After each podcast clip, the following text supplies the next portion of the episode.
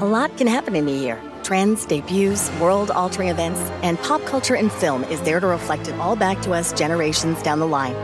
Welcome to the A Year in Film podcast, presented by Hollywood Suite. I'm your host, Becky Shrimpton, and today I'm joined by film and content specialist Cam Maitland and podcaster, film critic, and writer Will Sloan.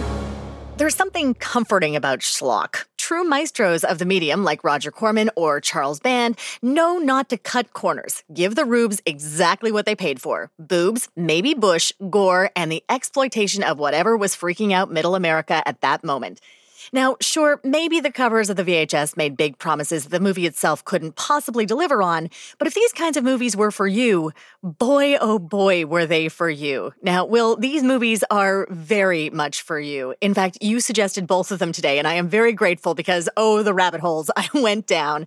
Now, this is a genuine question. When it comes to sleaze and these kinds of films, what separates the, truly great from, the mediocre? How would you differentiate those two? Well, it's a good question, and it's not a question I've ever given a lot of thought to, because I think goodness and badness are a vast color spectrum.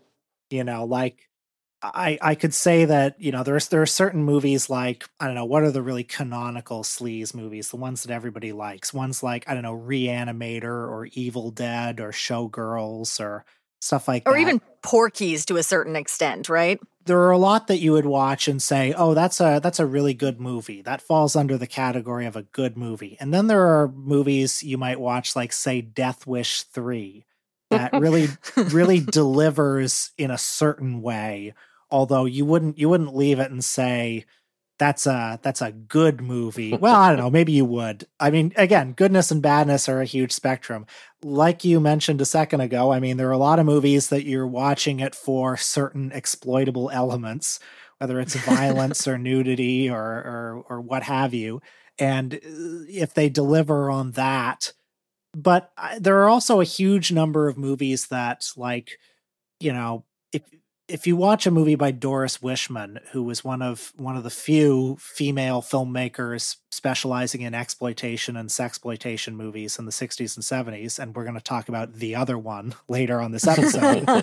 But if you watch Doris Wishman's early movies, they have become documentaries about what America actually looked like in 1965.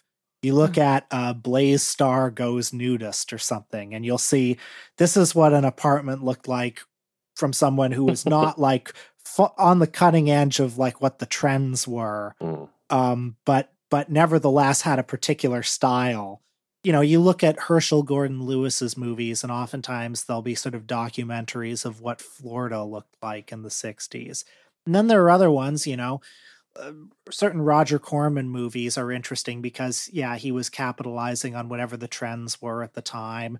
Little Shop of Horrors is interesting because it's what does a movie look like that was shot in 2 days in 1959? So I don't know. It's a huge, vast spectrum.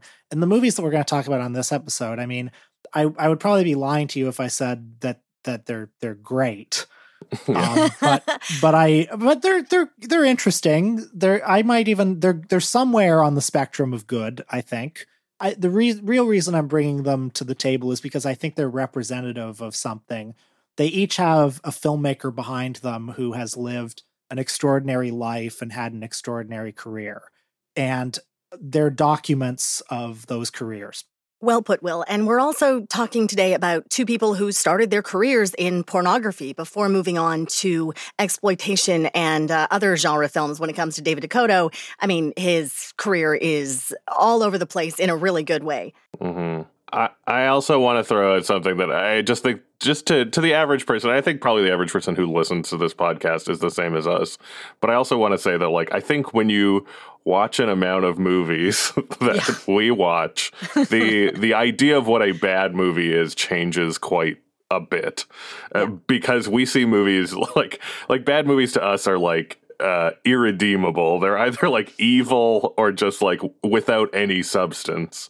And I don't think the average viewer even sees movies like that. And I think you'll agree too that the concept of a bad movie, a movie doesn't necessarily stay good or bad.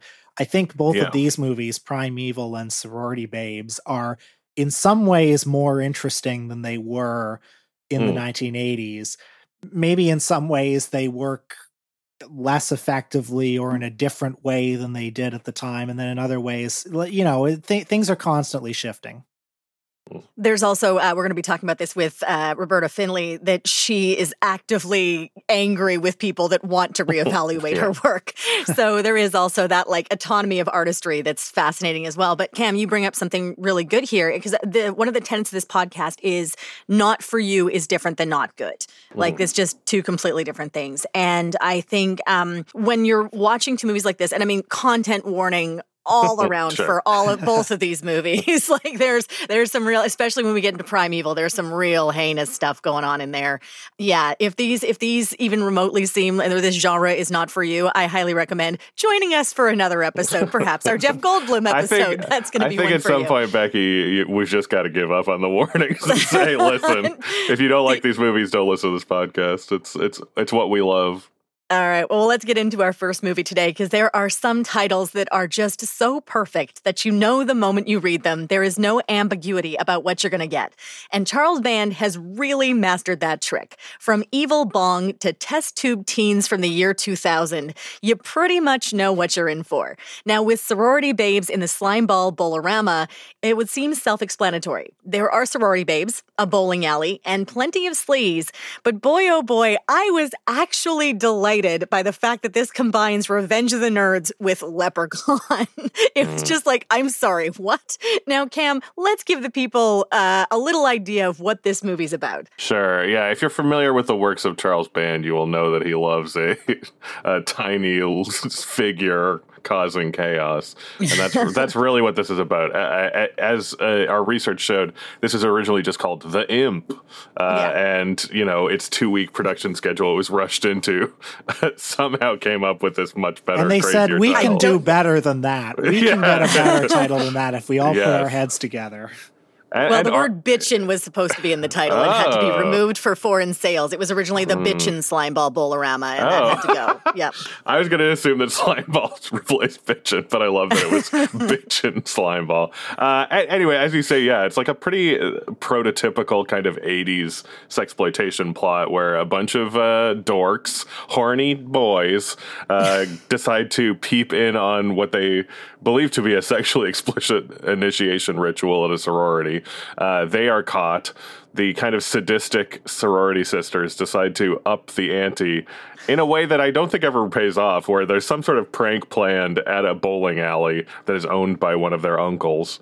And they send them there to steal a trophy. But unbeknownst to all of them, one of the bowling trophies is a magical cage for an evil imp named Impy. And yes, he grants wishes, but of course, these wishes come at a terrible price.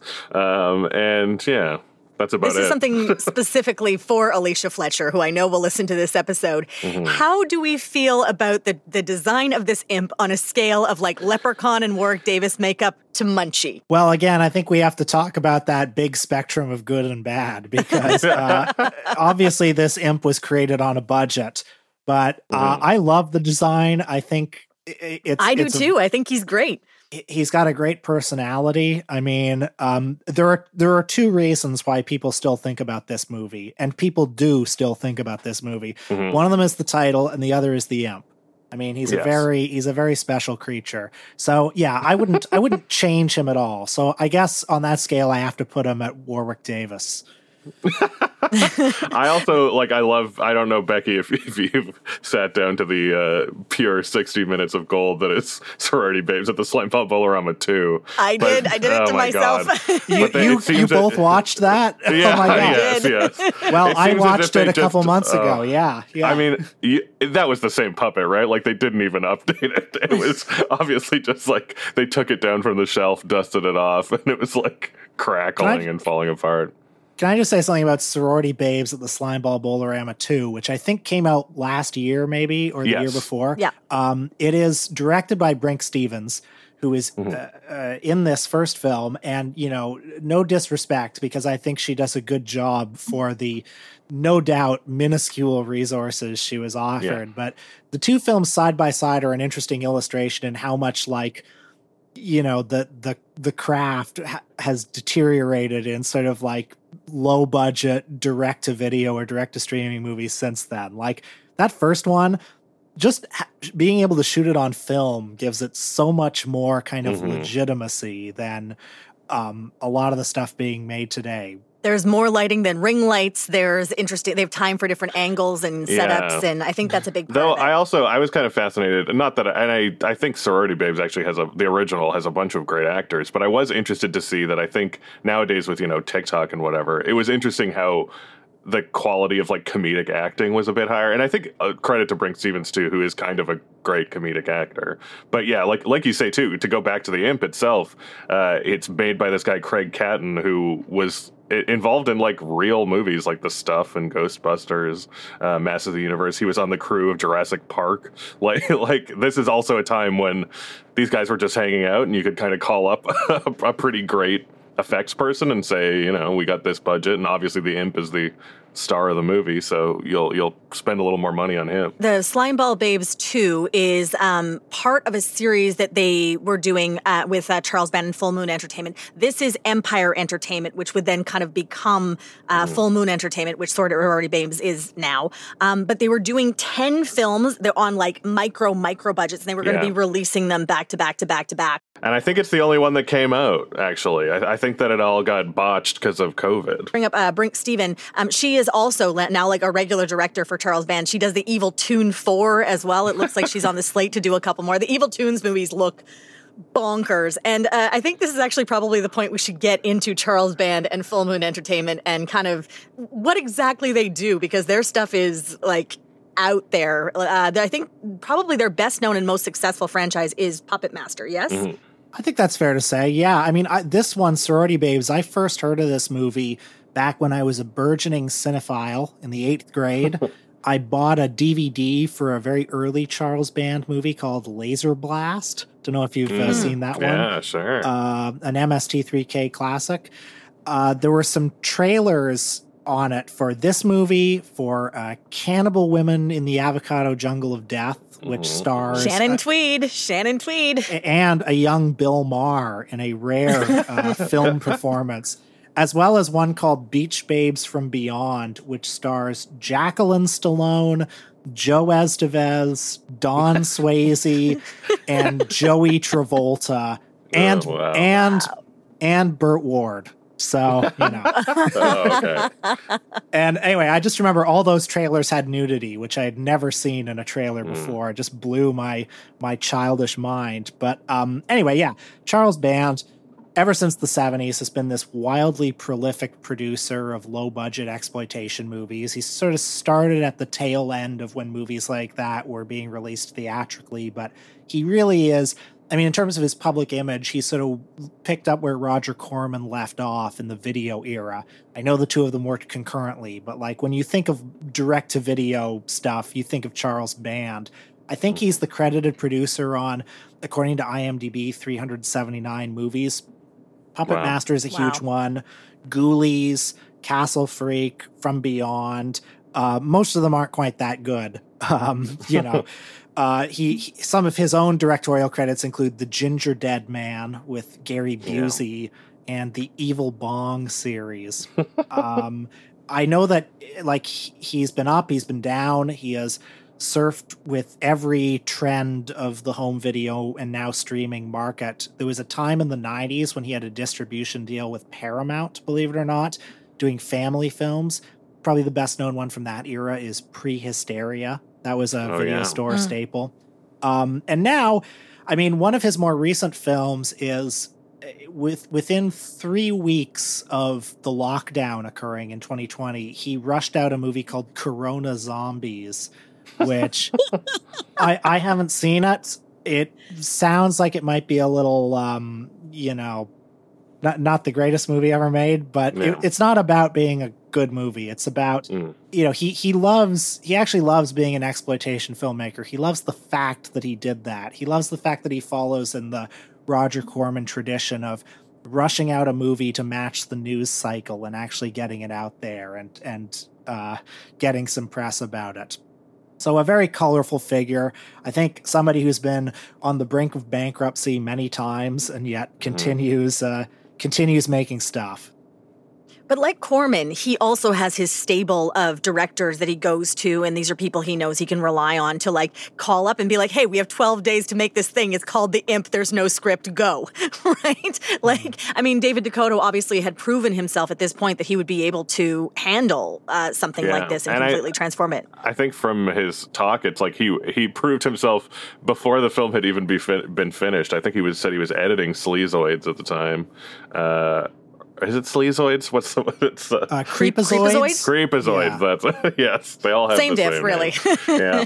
But he said, like, DeCoteau or Charles Band was just like, all right, yeah, this is pretty much done. Like, yeah, I've got this thing. It needs to be done in 2 weeks. And I also think it's worth saying, like, both of these guys, they're the kind of exploitation people that seem really nice.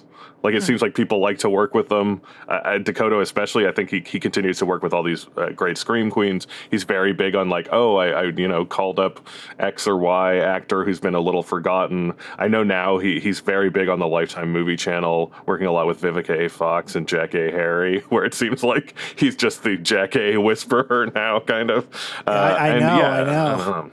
Well, I interviewed him some years ago, and I remember him telling me this story about how... this actress, Christine DeBell, who's known for, she was in Meatballs, she was in The Big Brawl with Jackie Chan, and she was in the X-rated Alice in Wonderland, which you might have heard of as Alice. And she disappeared for like a number of other movies too. And she disappeared for, 20, 25 years to raise a family. And she thought, oh, what if I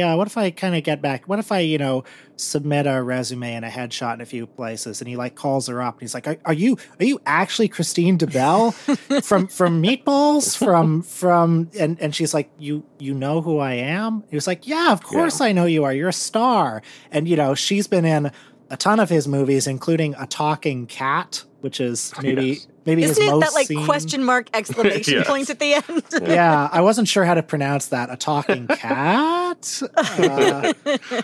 And how can you not love a guy who, welcomes Christine DeBell back like Gloria Swanson in Sunset Boulevard, just a full-on comeback. And he's like that with a million other people. He loves working with, Eric Roberts and whatever big stars that he has in his movies. I got to say, as a woman watching this, sometimes I can be a little like, okay, that's crossing like a line into deep discomfort for me. I never actually felt that in this. And even though like you're watching these young women that are like nude and covered in, the traditional sorority spanking that happens here with the paddles and the whipped cream, everybody seems kind of game. Like no one at any point, and as far as I know, no one has come out afterwards and been like, this was a nightmare shoot. I didn't want to do blank or take off my clothes or whatever. Everything seemed pretty comfortable. But I think the biggest thing was that there's a moment where the imp, it's a monkey's paw story. The imp grants wishes and the wishes go horribly wrong, right? And there's a moment where one of the women is in this like lusty, wish-fueled haze going after the young man. And the young man doesn't want to do it because he's just like, this is not consensual. You will not be cool in the morning. We need to stop. And I was like, wow, like that's like, you don't see that in movies like Meatballs or Revenge of the Nerds or any of those kinds of, even Animal House. You don't see that kind of discussion about that sort of consent. And I was like, okay, that just totally shifted my point of view of this film. And even Linnea Quigley doesn't take her clothes off. She's just a badass as Spider for the rest of the film. What is this, Midnight Wimp Bowling League? I absolutely hear you. And I mean, I can't speak to every David DeCoteau movie, but the ones I've seen, I do think there's a different spirit than, I mean, if you consider the movies that Roger Corman was producing in the 80s and 90s, and very few of those movies, like Roger Corman's remembered for his 60s period, but people don't remember the 90s ones because a lot of them are bad and a lot of them too are quite ugly. There's a lot of kind of like serial killer hunting strippers type movies that he made in the 90s. A lot of, kind of sexual violence, that sort of thing. Now, I would not call Sorority Babes at the Slimeball Bowl-O-Rama a feminist text or anything. No.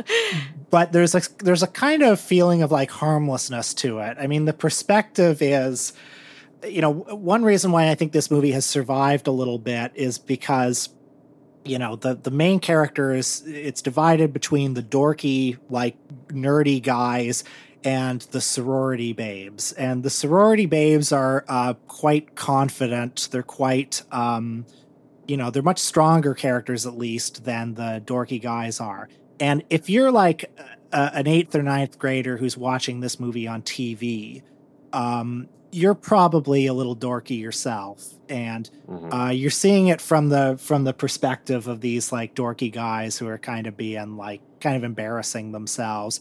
It's a different perspective, I think, than some of those uglier Roger Corman type movies that were being done at the time. There's a general sense of, like, you know, even though it is a leering movie that has a lot of nudity and stuff like that, it's just a little goofier, a little sillier, a little more. You know, it doesn't have that ugliness in it. Yeah. I think the kills are super fun too. And they also like that they are bowling alley related. Like, sure, I love the guy who gets his head taken off in the ball washer and then they bowl with it. 'Cause of course they do. They have to. Mm-hmm. Like, yeah, it's great. I also think all the women in this movie are allowed to be very funny. And, yes. Linnea Quigley, you know, throughout her career, I mean, certainly she was well known for all of her nude scenes and all that. But I mean, I think she's very funny, a very enjoyable screen presence in all of her movies beyond that. And as for David DeCoteau as a filmmaker, I mean, I'm not sure if the fact that he's a gay filmmaker has a lot to do with this, but some of his later movies, jumping way ahead in his career, a movie like 1313 Cougar Cult, which... You know, he made all these movies called 1313. That was ostensibly the name of the house that they were set in, but they were actually titled that because numbers at that time came on up demand on the algorithm. Would come up first? Yeah. And they were these sort of, like, weirdly homoerotic movies about, you know, twinky young men who wander around this mansion in tidy whities. But 1313 Cougar Cult has, you know, Brinke Stevens and Michelle Bauer and Linnea Quigley, all in their, you know, 40s or 50s in this movie as well. So there's this kind of bizarre sort of bisexual tone to it. They're not nude, but the camera loves them. And, you know, he's not, as a filmmaker, he's not somebody who's, like, afraid of, like, an older woman as well. He's the Ryan Murphy of, like, sleaze cinema. Is that what we're saying here? Sure. Yeah, I mean, he's, you know, he doesn't have the same gaze, the exact same gaze that a lot of exploitation filmmakers do, even though, of course, you know, he's made a ton of movies that are delivery systems for nudity because, you know, he's... that's what his job is. Yeah, that's what his job is. But he's done more than just that. Yeah, and I do think you're right, too, that this movie also has, like, a bit of a queer reading just because it... one of the articles you shared, Becky, was kind of about how it's like almost a parody of these kinds of movies, and I think in the way that it is like the horny guys are so horny it barely makes sense, and the women are so over the top, and then you kind of throw in Linnea Quigley as this punk that's just kind of like, what are you doing? To, like, everything that's happening. And I think that really works. And yeah, it's this kind of, like, over-the-top heterosexual weird exploitation movie where it's not, you don't really imagine anyone's really getting off to any of the sex stuff in this, you know, it's because it's so silly. I'm sure I could have managed it if I was, you know, in 7th grade. I could have found a way, but I hear you. There's a pause button. Yeah. Yes. Dakota also says that he thought of this movie as a purposeful fever dream because he's like, this movie is meant to play in the middle of the night when you're, like, not really paying attention to what's happening. And I do think it works very well with that in mind. Well, it was one of the number one rated episodes on USA's Up All Night, which was a late night movie show hosted by Rhonda. And Rhonda was extremely sexy, usually wearing some sort of lingerie or tight outfit. She often delivered her segments from a bed, like, completely, think of her like a non-punny, non-gothy Elvira, like very similar in that kind of way. Well, still puns, but less black and, you know, not as many horror movies that just kind of, you know, know, these exploitation-y, sexy sort of films. And she hosted one. Her and Linnea Quigley actually used to be on the show all together all the time. They do these little bits together. But the one where they were presenting this film along with Meatballs 3 was like their one of their number one rated films. Like people really love tuning into that episode. And it's cute. You can see the segments. You can't see the actual movie, but you can see the segments posted on YouTube if you want to watch them kind of get silly together. It's adorable. Now, did that episode also have the show's other regular co-host, the screen's master of sensuality, Gilbert Gottfried? It did not have him.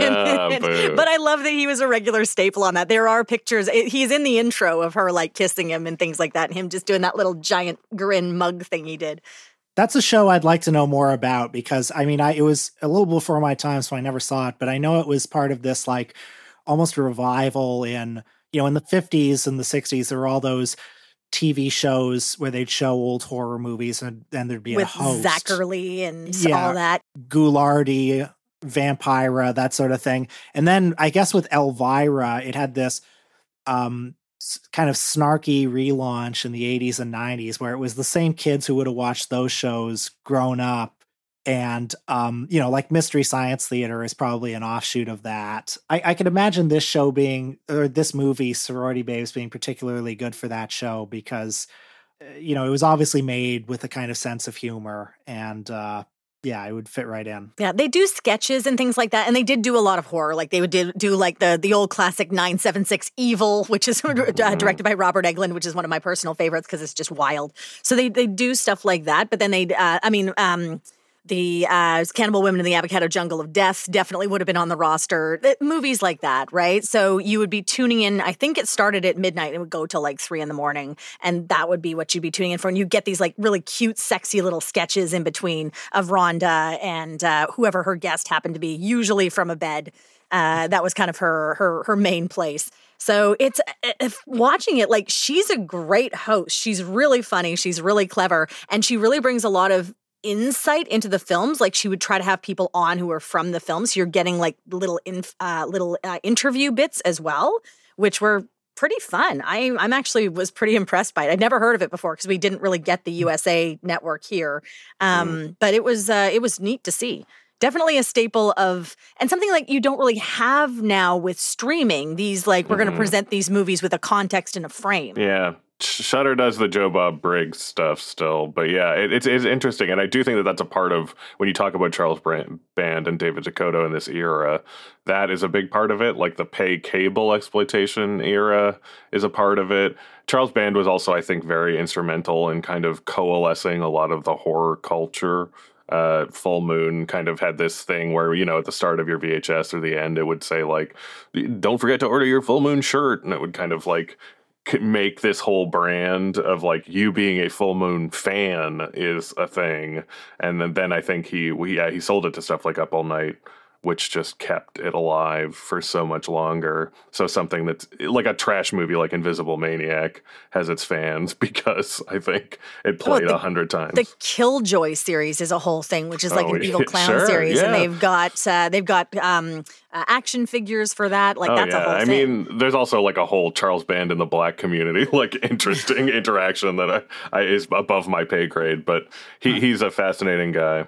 Shows like USA Up All Night, I think one of the appeals to them, or one of the reasons why they were made as well, is because late at night, they were just like slot fillers, you know? Mm. I heard an interview with Joe Bob Briggs where he said that he never did a show that had a specific time slot. It was like, okay, well, you know, you start at midnight and then you finish when you finish, because it was just hours to fill. Yeah. I think that's become a bit of a lost art now because, you know, post-Reagan deregulation made it so that, like, infomercials became much more lucrative for TV channels than this kind of thing, which is a shame. Although, Cam, as you said, Joe Bob Briggs is now very popular on Shudder again. So, sure. Which is nice to see. Well, and a lot of this has moved to YouTube, right? People doing watch-alongs and that sort of stuff. Like, that's just sort of the people are cultivating smaller fandoms rather than this is the only thing that is on the one of like 25 channels, so this is what we're going to watch. Damn. Yeah. So when we're talking about DeCoteau, Will, like we've kind of just glimpsed at what he's doing, but he started in pornography and he's now like this incredibly prolific filmmaker. What else should we know about him and kind of what he does? Yeah, I mean, he started in pornography. Before that, I think he was a production assistant to Roger Corman. His first, mainstream directing job was for Charles Band. It was Dreamaniac. And I mean, throughout the 90s, I think making films was much harder. Certainly making films with like film and getting that video distribution deal was a little trickier. And he was one of the people who could do it. So he just worked on and on and on. Cam, I know that you watched his Labor of Love film, one of his few One for Me movies called Leather Jacket Love Story from 96 or 97, which I think is like kind of a beautiful film. It's it's his attempt at like a new queer cinema movie. And what did you think of it? I thought it was, very charming. I admit that with both people, I kind of went back to their pornography to see, like, where is the germ? And I will say that David DeCoteau's pornography, listen, if you want to watch pornography, it's fine. But it does not really have the authorial stamp that I think we'll find with our next filmmaker. It was, acceptable gay pornography with maybe a little more plot than some other ones did. But Leather Jacket Love Story was very charming. And I think just because I do think he's like a pretty good director, I think he's just always under bad circumstances. And like you say, he came up at like a really good time with Corman. He was a PA on Galaxy of Terror and that's like, you're working with James Cameron, you're working with like all the big people. He said he was also a PA under Ken Russell for Crimes of Passion, which is like one of his big inspirations. So it's like he worked on a lot of huge sets, it sounds like. And I think Leather Jacket Love Story, you get to see a bit more of, just like a guy not worried about exploitation and more interested in his own thing. And I think especially there's something really interesting because I think that movie really threads the needle between, there's so many queer comedies of that time that just suck because they're just trying to be like palatable to straight audiences. And this film also features, I think beyond softcore sex scenes, like borderline hardcore sex scenes, which is just such an interesting mix. And I think it was you or somebody else we know on Letterboxd was saying it's kind of like a Bruce LaBruce movie almost, but so much sweeter and nicer because he was just obsessed with, he's like, I just wanted to do a nice love story. And I love also that he calls, he doesn't really like to talk about his pornography days, but he calls them his early love stories, which I find very charming. Yeah. Well, I love his career because, I mean, I wish there were more movies like Leather Jacket Love Story, obviously, but I love his career that, like Charles Band, he sort of ebbed and flowed with the market and followed the market wherever it is. So if you look at his career, his career is like a roadmap of what low budget exploitation filmmaking has been at any given time. The stuff he was making sort of like 8 or 10 years ago, like A Talking Cat or the 1313 movies. I mean, in some ways that's my favorite era of him because they feel like they were made subconsciously. It's like he's working so fast and with so little resources that these movies just come out that, are so cheap, but like say interesting things about him. They're these bizarre sort of homoerotic move. Like A Talking Cat has these incredible like homoerotic elements to it, even though it's this like children's movie. And that just feels like the work of somebody who's like working so fast, they can't help themselves. There's no filter. And that's powerful. And now that he's making all these like Lifetime movies, all these like Hallmark Christmas movies, that's interesting. So, I mean, I'm not going to watch all those movies, but it's interesting that he's making them. I always like to keep an eye on what he's doing to see where the market is at. That is actually a great point, Will. Like, this is definitely someone who you can indicate where is the money for the low-budget filmmaking flowing, right? Like, Lifetime and Hallmark is just pumping out film after film after film. And it would make sense that he would then transition there because the VHS market doesn't really exist. The VOD and that sort of streaming and that demand for all of those movies as quickly as possible is. It's interesting because I was looking at the run of the Vivica A. Fox movies, and I think he made, like, 20 in 1 year. Like, if you look at the years they came out, out. He might be working faster than he ever has before. But at the same time, I know we got to, for the Year in Film show, briefly interview Jim Wynorski. And we, you know, you kind of wanted to pick at him to be like, how do you feel now that you're making like Hollywood Dog instead of whatever you made before? But I think, like DeCoteau, what I found was that there's something to like. You know, these guys are a level passionate about it. So, like, you know, he'll say, hey, I got to work with Tom Berenger, or hey, you know, like Wynorski really loved The Dog. He's like, you know what? I love making those dog movies. That dog was a delight. We don't make them anymore because the dog got a little old and I don't want to push it. And we're like, oh, what a sweet thing to say. And I think David DeCoteau would say the same thing. Like, he would be able to name something from every one of those Vivica A. Fox movies that charmed him, or a person he got to cast. Like you say, Will, he's obsessed with like old TV and old film, and where are these actors and what are they doing? And that's a really nice thing. I think that is the perfect place for us to move to our second film, where the auteur isn't quite as excited about her previous works. So we're going into Prime Evil, and that's coming up after the break. Hey, Cam. Yes, Becky. So dry. I love it. So we've been doing this show for a few years now, and we have this huge back catalog behind us, and it features so many amazing guests. Not only have I really enjoyed sharing what I've learned, but also hearing so many different perspectives and stories from our guests has been really fun and enlightening. Like Jay Baruchel talking about Canadian film. He really is that passionate about it. It's not an act. Yeah, I mean, that's the interesting thing, too, is everybody, even if you're like, this is a massive movie that everybody's seen, everybody's going to consume it differently. And I think that that's why we like to get on, like, a diversity of voices, because quite often, yeah, you just don't expect what you expect. And I think it's been, like, very satisfying. Yeah, and I mean, then you get an episode like Diabolique Magazine's incredible Kat Ellinger talking about Jodorowsky's Holy Mountain, and I don't think I've heard the word Beatles butthole used so intellectually before, nor do I think I ever will again. And, of course, you can hear her and all of our other amazing guests. Can't, of course, name them all for lack of time. You guys want to get back to the show and listen to our current amazing guests.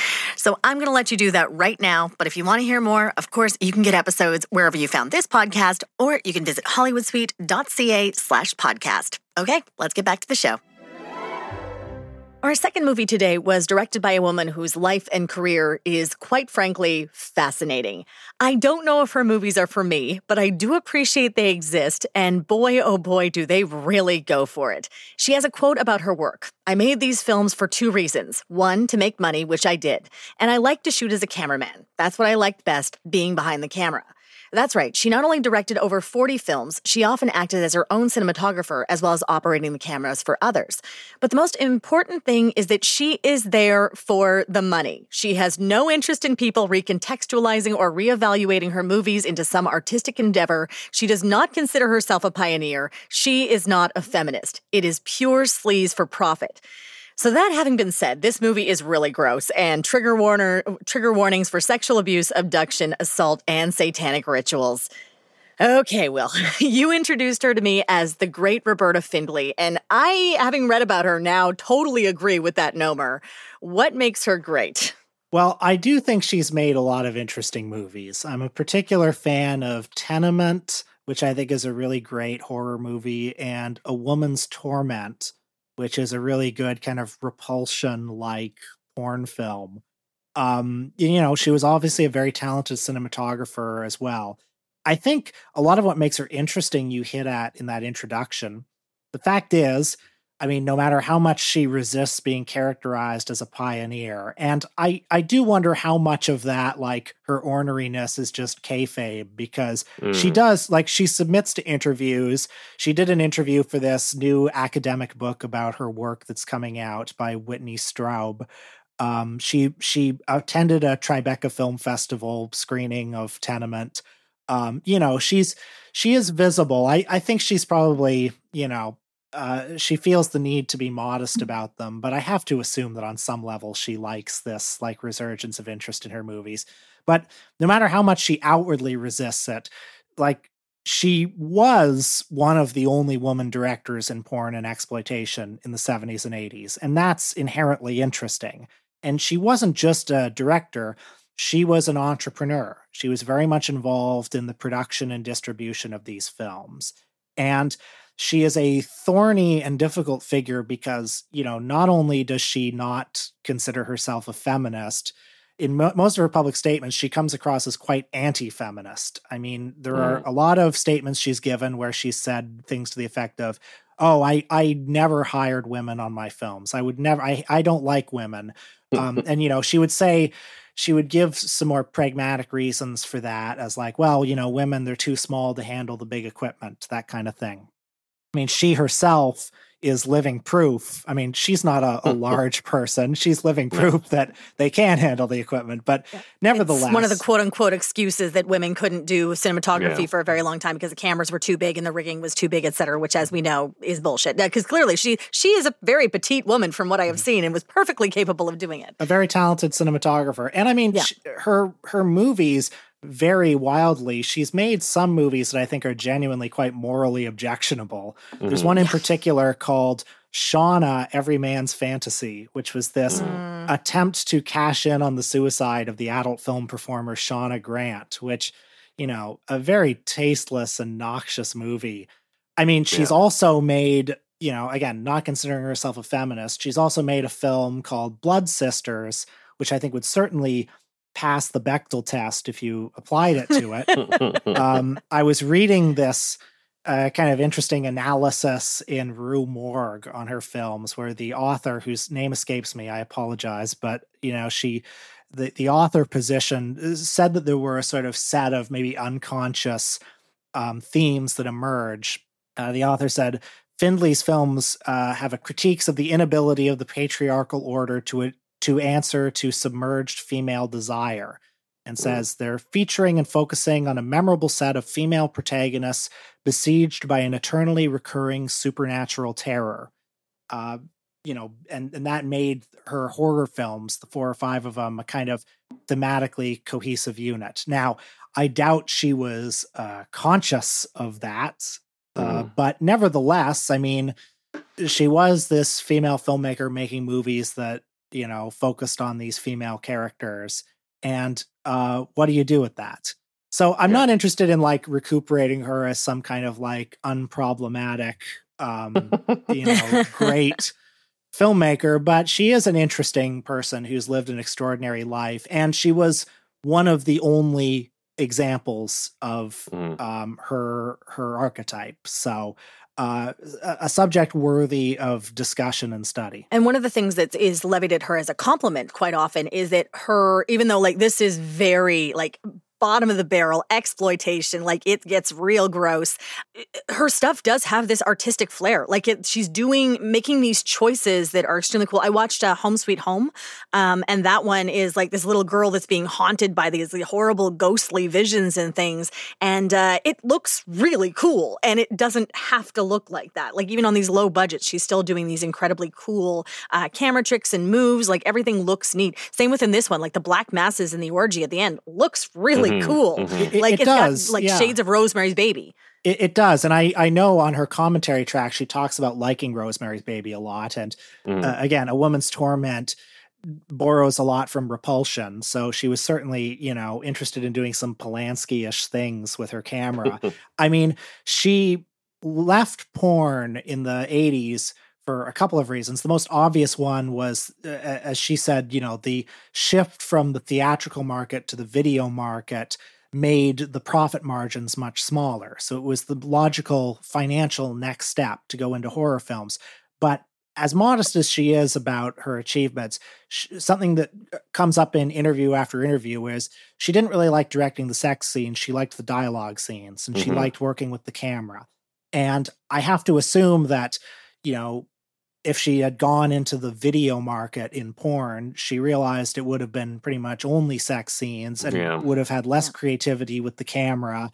And I think that can only mean that, you know, she did take pride in her work and liked to have that room for creativity as well. I also think that like one of the things that makes these movies stand out is that she keeps one foot in the exploitation realm a lot more than directors. I feel like this 80s horror boom, it was kind of famous for, you would pick up a VHS and it would have like a sexy picture and a violent picture and then not deliver that whatsoever. And I think her films have like bordering on pornographic sex and, you know, decapitations and violence. They really deliver what they said they do in a way that is interesting. And yeah, it also makes me think that she did have some care for like knowing what, give the people what they want, you know? Well, that's how you're going to make the most money. That's what makes sense, right? They'll keep coming back. That's what Corman did.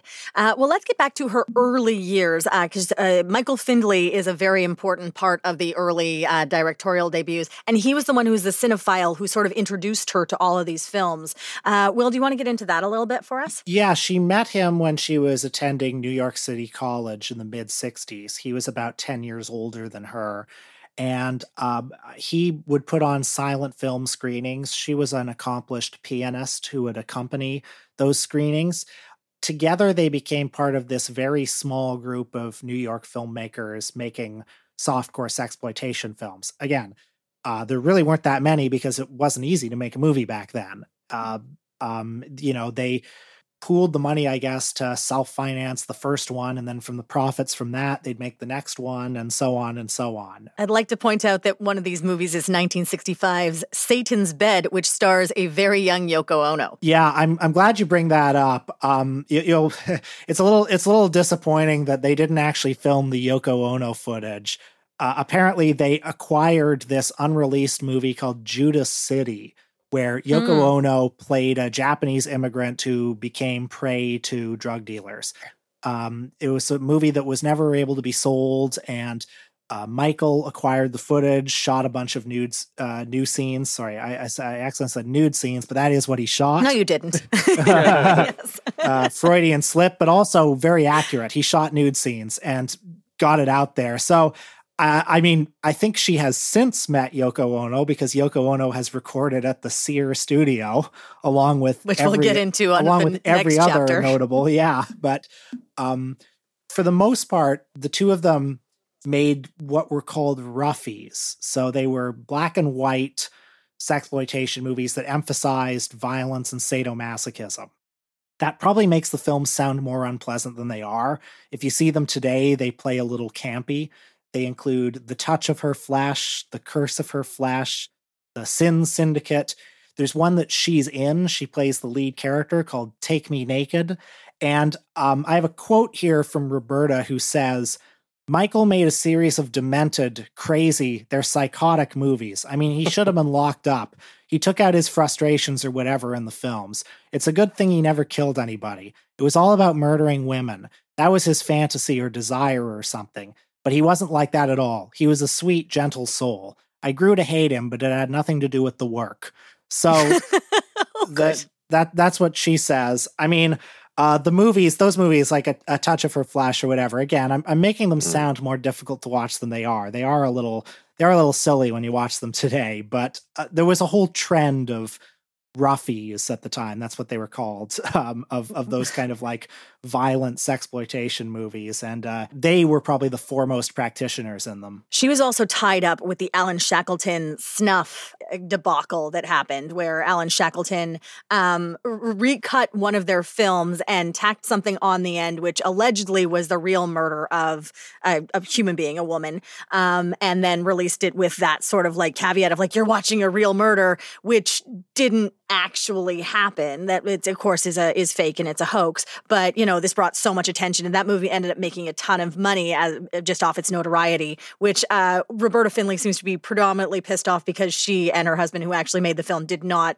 get enough money from it. I think they only made like $10,000 off the film itself. And in fairness, the success of Snuff really had nothing to do with the movie they made. I mean, they went down to South America and made a very bad movie, vaguely inspired by the Manson Family, just a really boring horror movie. And then, yeah, Alan Shackleton shot this like very fake looking snuff scene that was added to the end of the movie. And then, yeah, it was released with this publicity campaign of like, I think the tagline was a movie that could have only been made in South America, where life is cheap.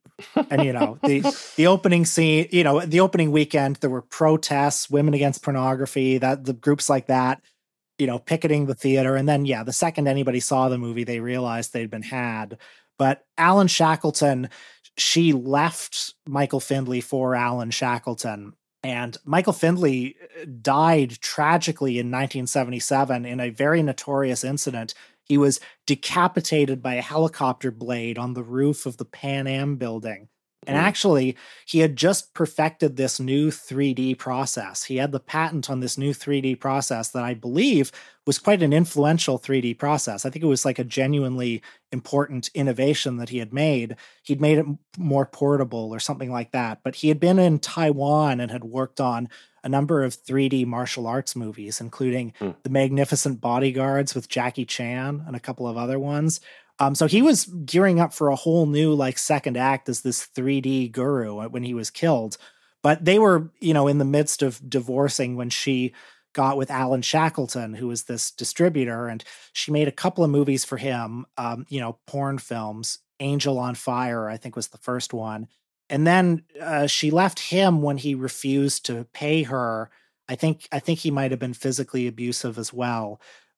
She got together with Walter Sear, who would be her partner in business and in life, basically until his death in 2010. And together they produced and she directed many, many films, a lot of pornography, and it was very cost efficient because he had the studio, he had all the equipment, they did everything. They wrote, they directed. All the main expenses were just getting the film stock and hiring the people. So they just churned out one movie after another, sold them one after another. And a lot of those porn films, one's called Fantasex, there's Anyone But My Husband, Sweet Pumpkin, I Love You. You know, a lot of them are like a notch above, you know, the industry standard. She was interested in directing the dialogue scenes, and the dialogue scenes in those movies are a little bit better typically than most of the movies. And A Woman's Torment is probably, at least of the ones I've seen, is the best of that period. It's like quite an effective, like it would actually, you could play that to people as just a straight exploitation movie. And I think people would enjoy it. Well, and Walter Sear, we should say also at that era was doing all of the music for her films, which are really good. Like the soundtracks of these films are like a cut above anything you're going to see. Very, very comparable to like John Carpenter kind of films. And, you know, he founded the Sear Studio in New York, which since his death in 2010, she has managed. And the Sear Studio is a very important studio. David Bowie, Paul McCartney, a million other people at that level Sonic have recorded Youth. There. Yeah. And it still operates if you email them. You know, she's the one answering the emails. I was talking to someone recently, actually, you know, who's a friend of a friend is making a movie in New York. And like they were calling the Sear Studio, and they were talking to this woman named Roberta, you know, to do the soundtrack of the film. And they realized, oh, wait a minute, that's Roberta Findley. So she's out there. She's working, you know, had a very successful, you know, second or third act. Now we have all of that behind us. Will, what's the movie Prime Evil about from 1988? Well, yeah, as you alluded to earlier, there is some unpleasant stuff in this movie. Not so much what it depicts, but more what it, you know, implies about some of the characters' past. So it opens, there's an opening scene in the 13th century during the Black Death, where this monk, Thomas Seton, which I believe was the name of an actual religious philosopher or writer. Mm-hmm. I'm sorry, I'm not completely up on my history of the Catholic Church, but I don't think the real Thomas Seton did what the one in this movie does. But Thomas Seton dramatically splits with the church to head the creation of a new sect devoted to the worship of Satan. And he's dealing in some dark forces. So he and his followers unlock the key to immortality, and flashes forward to the present day in New England. And they're still out there doing this. This cult is still doing the devil's work, and it promises their followers, you know, 13 years of immortality, basically, per the sacrifice of a blood relative. There's this businessman character, this wealthy man who's in his 80s named George, who looks like he's in his 50s. And some years ago, he sacrificed his daughter, and now he wants to sacrifice his granddaughter. And this guy is a very bad person. Like, we find out, and again, content warning, we find out that when his granddaughter was a child, he committed some child sexual abuse to her. He put her into child pornography. None of this is depicted. It's just stated in the dialogue. But now she's grown up. Her name is Alexandra, played by an actress named Christina Moore. She's grown up to be somewhat sexually dysfunctional. She's still a virgin. She has a fiancé who she's never consummated with because of this trauma. But nevertheless, Seton and the father are trying to basically bring her into this cult so that they can sacrifice her so that he can, you know, the grandfather can get further immortality. So that's basically the plot. That's the stakes of the movie. Is that fair to say? There's also a kind of Renfield-like character, a sort of like janitor character who's out like kidnapping people, recruiting sacrifices in the hopes of getting some of this immortality for himself. And things don't turn out too well for him. I think those are the major characters. Am I missing anything? I mean, there's also the like detective doing detective stuff. And then there's also the like twist because you forgot it was existing. The nun who goes undercover as a Satanist. Yeah. Yes. That I like that too. Yes. Yeah.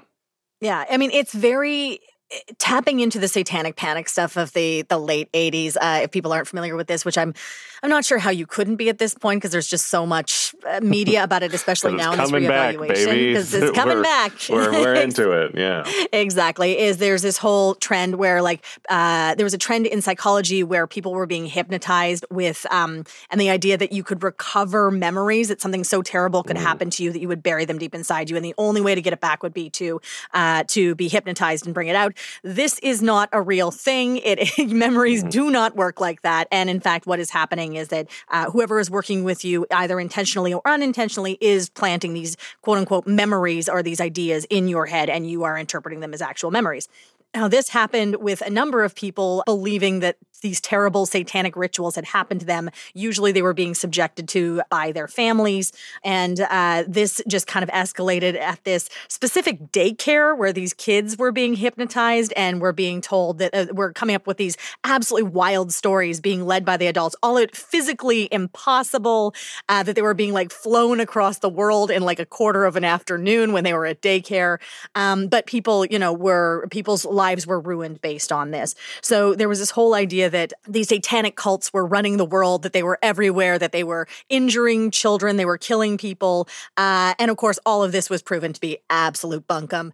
But this is exactly what this film is preying on, that this is active, that the social elites are doing this. And also, I think this is very reactionary to, like, you know, fuck the Wall Street crowd, because that's what's happening here as well. Though I also, like, the interesting thing about Roberta Findlay with her resistance to, you know, being an auteur or having these, you know, various feminist views is the four or five movies I dipped into all kind of deal with, if not satanic cults, like it's kind of just masculine conspiracies against the women lead characters, you know, whether it's neglect, whether it's your apartment building's a portal to hell, stuff like that. But it's like, she reminds me a lot of like Terrence Davies, who we talked about before, who is a gay filmmaker, but is like, I do not have gay pride because being gay is shameful, yet is accidentally making incredibly moving, important gay works constantly. And I think that, the weird thing is all she often has a character that is a woman who is traumatized and who is told, you know, you're overreacting, but then is also slowly being drawn into what is an actual worse than she could even imagine nightmare. And it's just kind of interesting to see the repetition. So I do feel like the satanic stuff in this one, it's exploiting that obviously, but it's also kind of interesting to see that she repeats this kind of vibe even in non-satanic versions throughout her kind of career. Yeah, I think it's possible the horror films are more conducive to a kind of feminist reappraisal than the porn films are, some of which are a little gross. But, you know, even though I'm sure she would not have considered herself like particularly interested in telling women's stories. You know, you can't deny that this canon of like 5 movies that she made in the 80s, there were certain stories she gravitated to, whether consciously or subconsciously, and that's what they are. Now, all the Satanic Panic stuff, I'm sure she had no like high-minded artistic reasons for going for that, but it is interesting to watch this movie just as a document of that time. And that's one of the things that exploitation movies, as we said before, can be useful for. Like, you know, horror movies and exploitation movies are about like prodding whatever, you know, whatever the anxieties of society are at that moment. If they don't do that, they're not successful. Those are the ones that catch the zeitgeist. Now, I don't know if this one really caught the zeitgeist at the time, but nevertheless, it was an attempt to. And it's a document of, it is a document of this is what was marketable at the time. This is what people were worried about. This was a premise that could be sold at the time. On top of that, I think she's just really into this occult stuff. Like the length she goes for the authenticity. So a bunch of the props are from this place called The Magical Child, which was in Brooklyn. It closed actually fairly recently. It used to be the Warlock Shop. It was run by Herman Slater and his partner. He was a gay man, and they apparently would like host these giant parties in the back, and like they were practicing Wiccans. At one point in 1972, he presented the Inquisitional Bigot of the Year award to NBC during a guest appearance on the Today Show for an episode of Macmillan and Wife that had taken witchcraft and corrupted it into devil worship rituals for the plot. So he was very much about like promoting the Wiccan lifestyle. He was also very famous for ensuring that children were not involved in anything. Like they were not allowed on the premises. They were not allowed to attend any of these parties, like just so that was a very clear distinction. These are all consenting adults who are having massive orgies in the back of our bookshop. But almost all the props are from there. They recite in the movie like one of the actual Black Mass rites from a book called Misa Niger, which was actually also fairly recently written, which is from The Magical Child. Like it's all pretty. Like you do not have to go to these lengths to make this as authentic as they did. I was going to say, Becky, also if people are more interested in that part. That shop actually plays a large part in The Oracle, her other horror movie. They go there. There's a guy who looks exactly like Herman Slater, so I feel like she even cast somebody who's meant to be him or might be a Herman Slater, pseudonym, Einar O. Peterson, who only appears in that film. It's interesting because it is obvious that she either had a friendship or connection with this occult store as well. So maybe, I don't know. It's so weird, and I mean, I like this. We're all getting high-minded to a movie where I think Satan gets stabbed in the penis at the end of the film. Correct. So it's like, it's not a... we're maybe overthinking it sometimes. As we started talking about the imp puppet, why don't we end talking about the devil puppet here? Because I actually love this devil puppet. I think he's awesome. Yeah. It's great. I think the last 10 minutes of this movie are just spectacular. I think they actually are beautifully photographed. But yeah, they really deliver. And, you know, when you look online about some of the reviews that have been written about this movie over the year, I think this movie has been a little bit underestimated. Like, I'm not going to make a case for this as like a great movie or anything, but I think it works. I think it has, I think the plot works. Yeah. I think it has a good sense of unease all the way through. I think the horror moments when they come are very effective. And, I think it's had a reputation over the years as a sort of bad movie just because it sort of initially presents as a bad movie and because it had the wrong distribution or something like that, you know? And as we just wrap up finally, she basically said that I think it is her final movie or one of her final movies. There might be one more just in terms of the timeline. But she decided to get out of this market because she said there was no one left to sell garbage to. Now... out of curiosity, Will, how is that true, or was it just the distribution market was closing? Well, she made a movie after this called Band, which is a kind of rock music comedy, which was unreleased for like 35 years. It actually just came out on Blu-ray, and I'm sad to report that it is not a lost masterpiece. But, you watch it and you understand why it didn't get distribution. But I guess she and Walter Seer just lost a lot of money on that movie. They couldn't get it sold. I'm also sure that like in the 80s, you know, movie studios perhaps hadn't quite fully come to terms with the video market. I think there probably was more flexibility, more freedom in the 80s, because there were all these video stores all over America that just needed stuff for the walls and, you know, had to fill their shelves. And so certain distributors could count on, well, if we sell it to X number of video stores at X amount of money, we could, and we film it for Y budget, we're guaranteed this amount of profit. Mm. And, you know, maybe the market did get more competitive in the 90s. I am inclined to think that, you know, probably she saw that if she were to continue working in the 90s, the budgets probably would have shrunk a little bit. And since she's somebody who is astute with the dollar, who follows the market closely, I'm inclined to take her at her word to the degree that she either was not going to get the creative satisfaction or was not going to get the kind of financial remuneration she was expecting. And, you know, maybe things were just doing really well at the Sears studio as well. I mean, you look at the list of all the bands that have recorded there. Yeah.